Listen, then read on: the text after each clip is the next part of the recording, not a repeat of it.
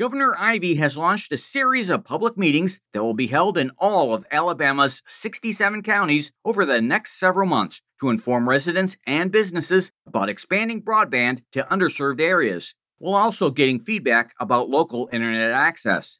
Jamie Harding of AARP Alabama urges everyone to learn how broadband expansion will benefit their own communities. High speed internet is a vital utility and expanding it to underserved areas will bring more economic growth, jobs, educational opportunities, and access to remote health care.